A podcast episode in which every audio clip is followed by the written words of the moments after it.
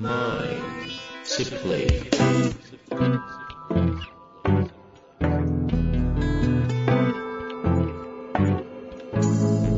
んにちは、遠藤和樹です。秋山条件時の経営者のマインドサプリ。秋山先生、よろしくお願いします。はい。よろしくお願いします。さて、ということで、前回に続きまして、特別ゲストをお呼びして、今回も進めたいと思います。今回のゲスト、日本的 M&A 推進財団の理事、白川正康さんにお越しいただいております。白川さん、よろしくお願いします。よろしくお願いします。ということで、前回の続きで、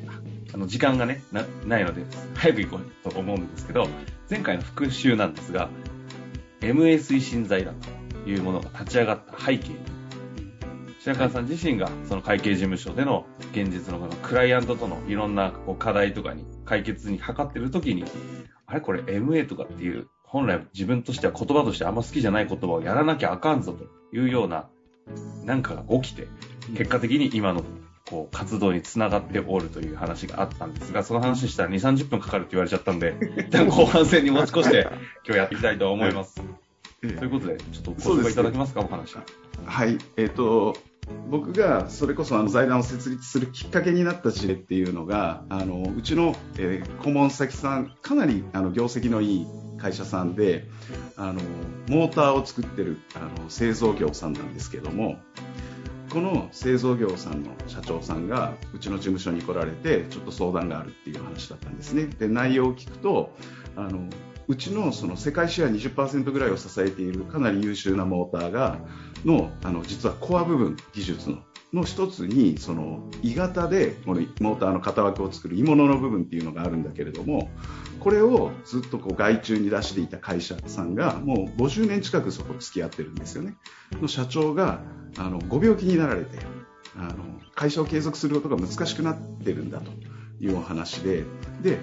付き合いは長いけれども財務とかも全然知らないし財務状態とかも別に決算書を取り寄せてみたこととかも過去ないのであのどんな会社かわからないんだけれどもここをなんとか継続してもらわないと今更この鋳物の会社を転注したりとかはすごいもう木型から全部あの今までずっとやり取りしてきてあるからここなくなると困るんでなんとかならないかっていう相談だったんですよ。で僕はその社長にじゃあ僕何ができるかわからないけれども先方の会社に行って、まあ、どんな会社の状況なのかとかそういうところのヒアリングからじゃあ始めたいと思うので社長からアポイント取ってくださいっていうことでアポイント取ってもらって向こうに出かけていってですねここは遠方だったんですけどあのそんな遠方に取引先があるっていうのもその顧問先なのに知らなかったんですけどで行って、まあ、いろんなお話をさせていただいたんです。で病気になられていて社長もまだ会社には出てこられてたんですけどもやがて動けなくなる。あの体のあの運動神経が奪われていく病気だったので。で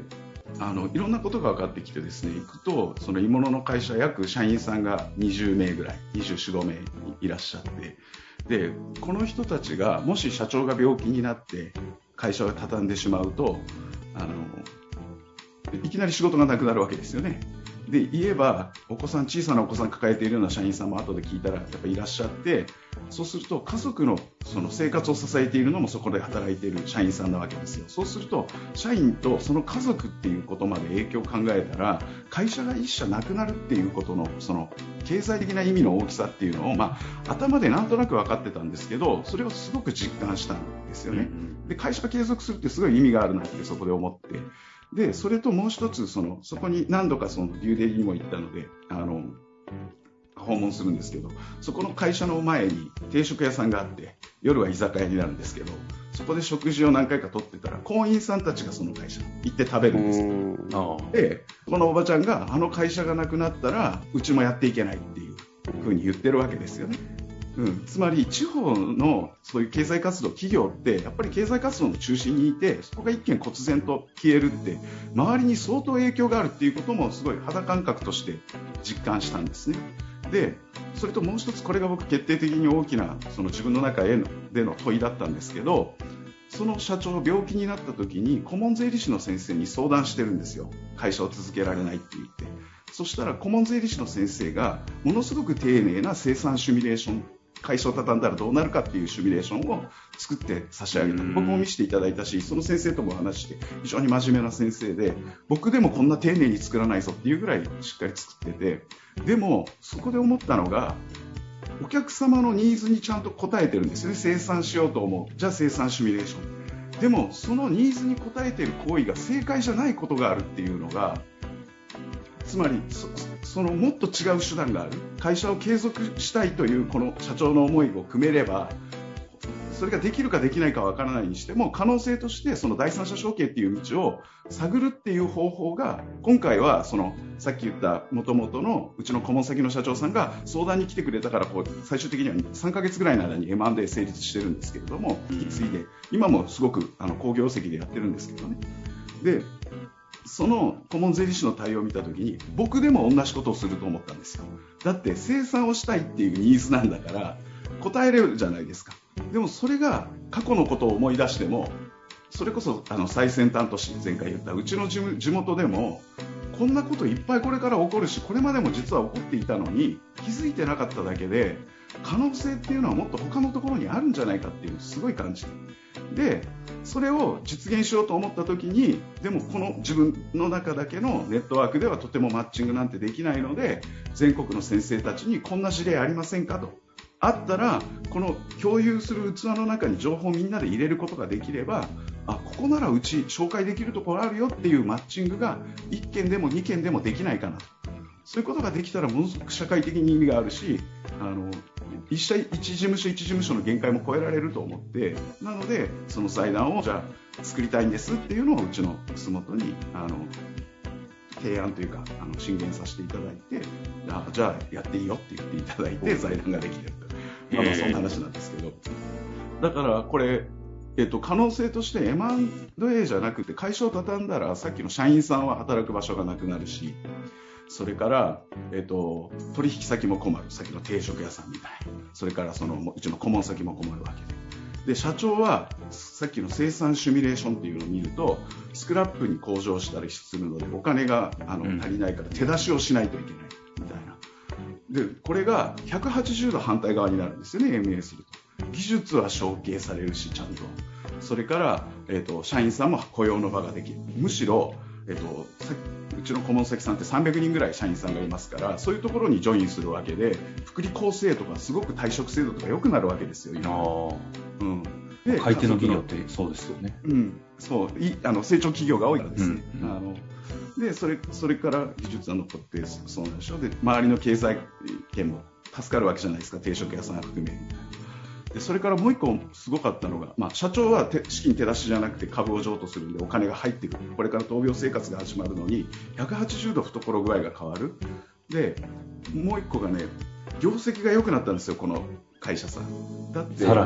さらにとあの小さな会社で今まで技術屋さん職人さんの延長で経営してた社長があのうちの顧問先の、まあ、大手の会社の社長さんがそこをマネジメントするようになった瞬間から技術には惚れているしその社長の知り合いのネットワークがより広いわけだからここ使っていいよって営業したら仕事が増えて業績が上がる決算書類が出るっていう社員さんに。この現実を目の当たりにしたときにやっぱりこれはもうちょっと俺がやることあるなとこれだけあの中小企業に関わらせていただいててですねそれであの全国の先生たちにあのこういうネットワークを作りませんかっていう声がけをさせていただいたのがこの財団の起こりなんですね。この辺りから秋山先生質問でいただきたいんですけど私はこの辺りを話を聞いたらもうついあの我慢できずあの白川正義の10分で M&A 戦略という番組を始めてしまったという経緯があるんですあなるほどね。いや、まあ、質問の前に私、すごいこう、すごいなと、勉強になると思うのは、一つ目がまず使ってる言葉として、あの、自分への問いをしたと思う。ニーズに応えるのが正解なのかという、この自分への問いっていうのがものすごいなと思って、よくコーチング世界では問いがその人の人生の質を決めるとは言われてはいるものの、なるほど。こういうことなんだと。うん。だってですよ。お客さんのニーズにが生産したいんです。分かりましたってそれに答えていってるわけじゃないですか、うん、それなのにそれが正解なのかっていう問いが出てくるかどうかでその時にあこういうことなんだと思ったのがちょっと白川さんのお話を事前に聞かせていただいてね、セミナーの時にウィンウィンの話をしてくれたじゃないですか。はいはい。はい、まさにどんな話なんですか？ウィンウィンでいいんですかみたいな話だったんですね。うんうんでウィンってまさに今の話で言うと、お客様とそれをサポートする税理士としての僕のウィンウィンなんですよ。うんそこはいいと。ただもう一個ウィンがあって。だから、なんか三方よしの話もね、言葉でも分かっていましたけども、三方の最後って何なのかって時に、社会だったんですね。うん僕はお客様は OK、僕も OK。でもそのことが社会にとってウィンなのかどうかっていう、この問いをしたっていうのにちょっとびっくりしちゃったのと、やっぱ私たちもこの問い、お客様と自分に対してのウィンが社会にとってのウィンかどうかっていう、この問いはしなくちゃいけないなっていう、ちょっと私自身もちょっと少しこう、ピッとね、シャキンとさせられてしまったというのが一つ。はい。あと、言葉の使い方として、これまあ、なんかこう、いけなかったなと私もちょっと今軽く反省してるんですけども、可能性という言葉の使い方がすごいなと思ってしまって、普通可能性っていうとポジティブなことしかない、考えないんですよ。ああ、そうね。一般的にはそうかもしれないですねでも。、白川さんは今後、こうな、この場合でいくとどういう可能性があるかというとと、うんこの人がこうなって、こうなって、こうなってしまう可能性があると。うんその可能性は嫌だと言ってくれてるわけです。うん確かにとするならば、どんな可能性があるんですかっていう、いやー、この可能性の言葉の使い方が本当に間違っていたなと な。るほど。おおなるほど。全然視点が違うから僕も勉強になります。いやなんかついつい可能性、いやいや、日本経済はこういうふうになっていく、でもね、日本はこんないいとこがあるんだ、そっちの可能性をっていう、それこそ現実逃避なんだなっていうのが、なるほど。秋山先生もね、ポジティブシンキング的なやつ、あまりちょっとこう、好きじゃないみたいなことを あそうなんです。言いがちですけど、可能性の今の話がそこにつながってま。です。好きじゃないっていうのは自分の中で、そちらの方が楽で逃げたいなっていう、まあうん自分がその感じちゃってるので、そうですよね。現現実をそんなに直視するっていう思考になりにくいですよね。うん。ただのポジティブシンキングっていうのは。い嫌なこととか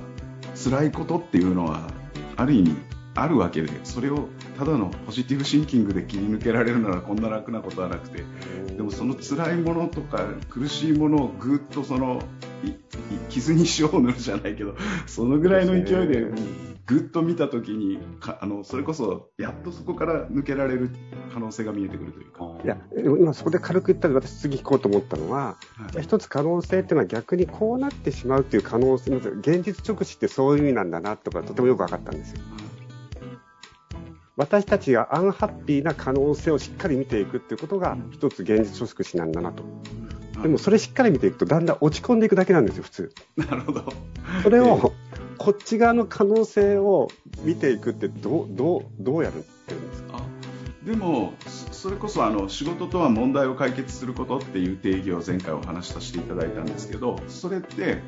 問題があるからそれを解決したらその先にものすごいあのそそれとは逆の未来を作り出すことができるっていう。つまり問題が問題だ問題じゃあ問題って何かっていう定義をもう一つしていて問題とは理想と現実のギャップだっていう定義をしてるんですよね。うんだからこれを問題だと感じるっていうことはそうでない状態を理想としているっていうことがもう一方であるのでそちらに近づくためには問題っていうものが成長の原資になるというかそこに近づくための近道の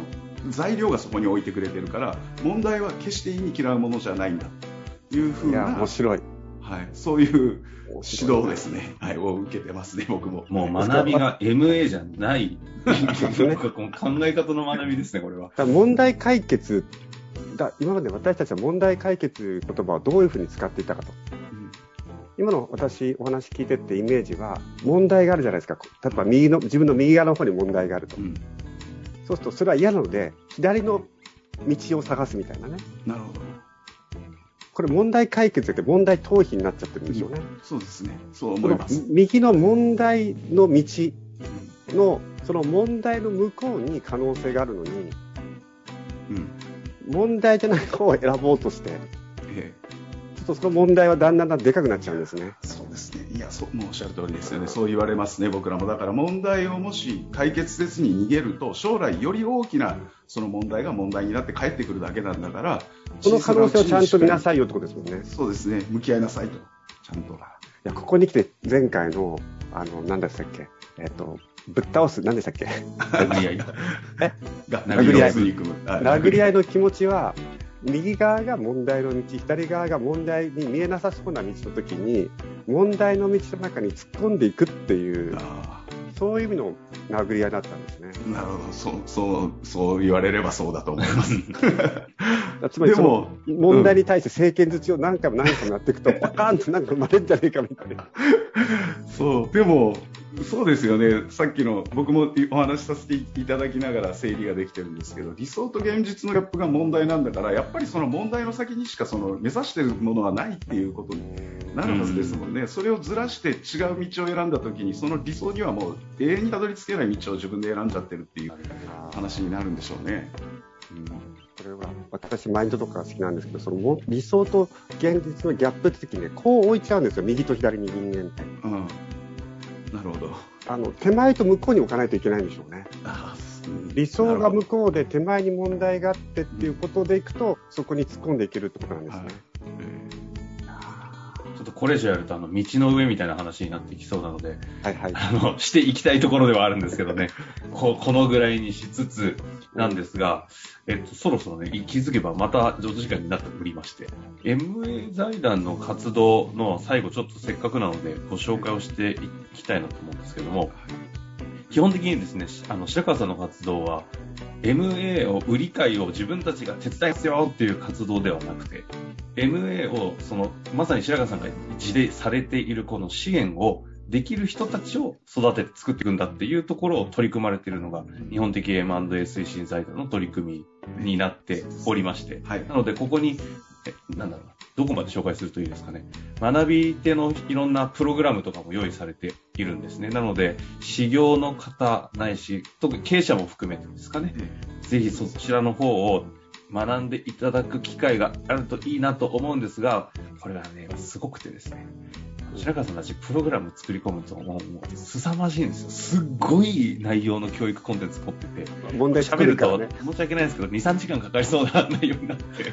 ちょっとさ、サイトを一旦見てくださいぐらいに今日は留めたいなということで、えっ、ー、と、M&A 財団、M&A 財団で検索いただければ、あの、JMAP という、あの、左上にロゴみたいなのが出てきたサイトがありますので、ちょっとそこを見ていただくといいかなと思います。で、その上でやっていただくといいなと思うのが、まずメルマガの登録ですかね。そうですね、まずは。はい。経営者の入り口と、えっと、はい、修行の方向けの入り口分かれてますけども、はい、あの、どちら登録してもいいと思いますので、メルマガ登録いただければ、それこそ世の中の、あの、名前が、企業名が隠れた状態で、その売り買いの案件とかの紹介もあったり、逆に今日話したようなその背景にある考え方の話だったり、いろんな内容が取りあの入ってますので、ものすごい勉強になるんで、ぜひ登録いただきたいということと、私の立場からしますと、ぜひ新番組、白川正義、10分で M&A 戦略、お聞きいただきたいなと思っておりますので、ぜひね、この番組と合わせてご視聴いただきたいなと思っております。ということで最後思いっきりあの話させていただきましたが、最後お二人ちょっと一言いただきたいなと思います。白川さんいかがでしたか？いや、あの、本当にあの、今、秋山さんもうちょっとお話ししたいなと思うぐらい、いろんなあの僕の話を違う視点から整理していただいて、僕自身もあの、勉強になりました。ありがとうございます。ぜひあの、聞いていただいている皆さんも MA のことも少しずつあの、勉強というか知っていただけたらなと思いますので、よろしくお願いします。以上です。ありがとうございます。MA の話だけど、MA じゃないということも伝わったからよかったかなと思います。秋山先生、最後にお願いいたします。あの、やっぱり私のリスナーさんとこの話がどういうふうにリンクするといいかなって私のずっと考えてることなんですけども、やっぱりいいなと思ったのは、その改めてね、あの私のリスナーさんとこうメンタルを鍛えるとか、フィジカルを鍛えるとかベースなんですが、何のためにかみたいな時に、そのそれが MA であってもなくても、その現実に対して向け向かっていくんだという。その今日の話だと、右、右が問題の道、左は問題がなさそうに見える道っていうのがあった時に、そのメンタル、フィジカルを鍛えて、ぜひその問題がある方の道に突っ込んでいけるっていうのはすごいいいなと思ったのと、あとは、えっ、ー、と、聞いてる方、えー、ぜひ私もこれから少し勉強したいと思ってます。つまり MA のな、MA 自体じゃなく、MA の中に勉強すると見えてくる今の日本の現状、そういうものは、えーと、やっぱり少しずつ勉強していくことによって、私自身も本当今回の気合の入り方がかなり変わったんですね、お話を聞いて。そうするとこの怖いんだけど勇気持てるみたいなところが勇気が湧くですよ。ちょっと怖いけど。そういうのはね、ぜひ皆さんにも体験して感じていただきたいので、えー、平川さんのポッドキャスト、メルマがちょっとですね、怖いかもしれないけど、扉を開けていただきたいなと。そんな、確かに怖い、怖いかもしれないですね。あの、ちなみにですね、サイトがですね、あの結構情報すごいので、分かりにくい部分も若干あるかもしれないということだけお伝えした上で見ていただくと、すごいあの、好意的に中身見れるんじゃないかなと思いますので、ぜひ皆さん見てみてください。ということで、またぜひゲストでご出演ご出演いただきたいなと思っておりますが、今日は終わりたいと思います。白川さん、秋山先生、ありがとうございました。ありがとうございました。はい、ありがとうございました。本日の番組はいかがでしたか？番組では、秋山城賢治への質問を受け付けております。